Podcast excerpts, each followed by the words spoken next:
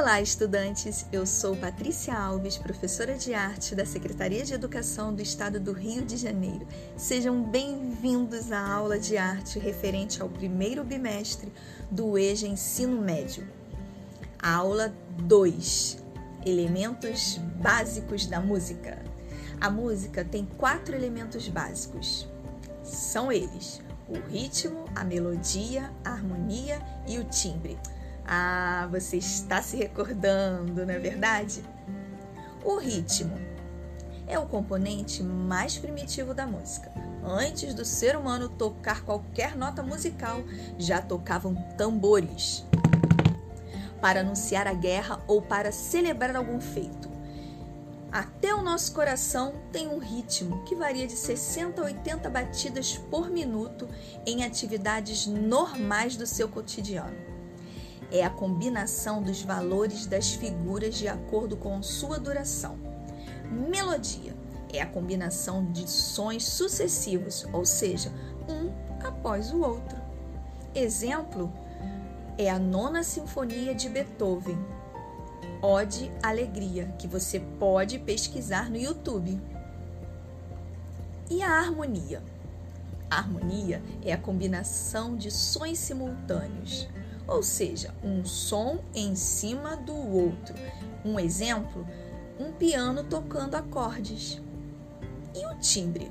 O timbre é a identidade de cada som.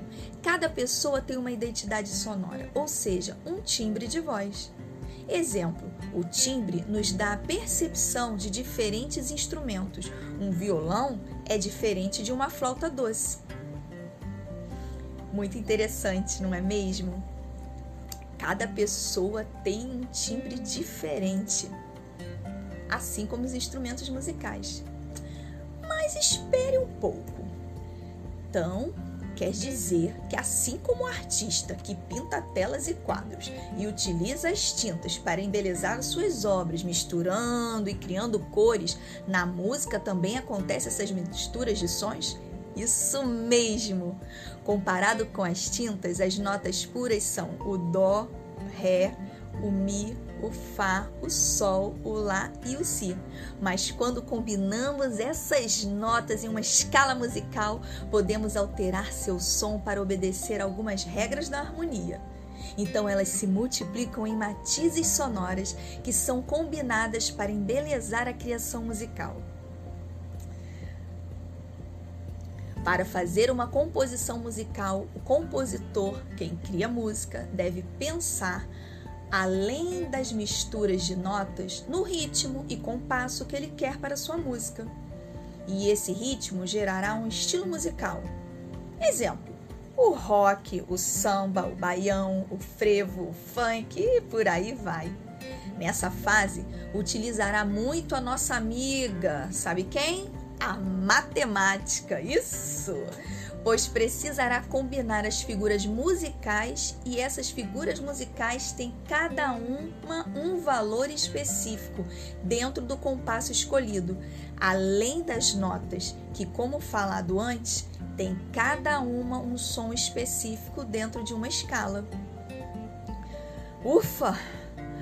Nossa, devemos valorizar o trabalho dos músicos e de todos os artistas, porque é um trabalho muito árduo. Nada de comprar CD em qual, ou qualquer outra obra de arte pirata, hein? Aos artistas, todo o nosso respeito e valor. Música e matemática são consideradas irmãs gêmeas. Concorda? Não? Mas são. Nada é aleatório tudo é calculado milimetricamente. Bom, escolhidas as notas que formam a melodia, o ritmo que ordenará essa melodia dentro do compasso, o compositor harmonizará todos esses elementos e pensará nos instrumentos que tocarão essa música.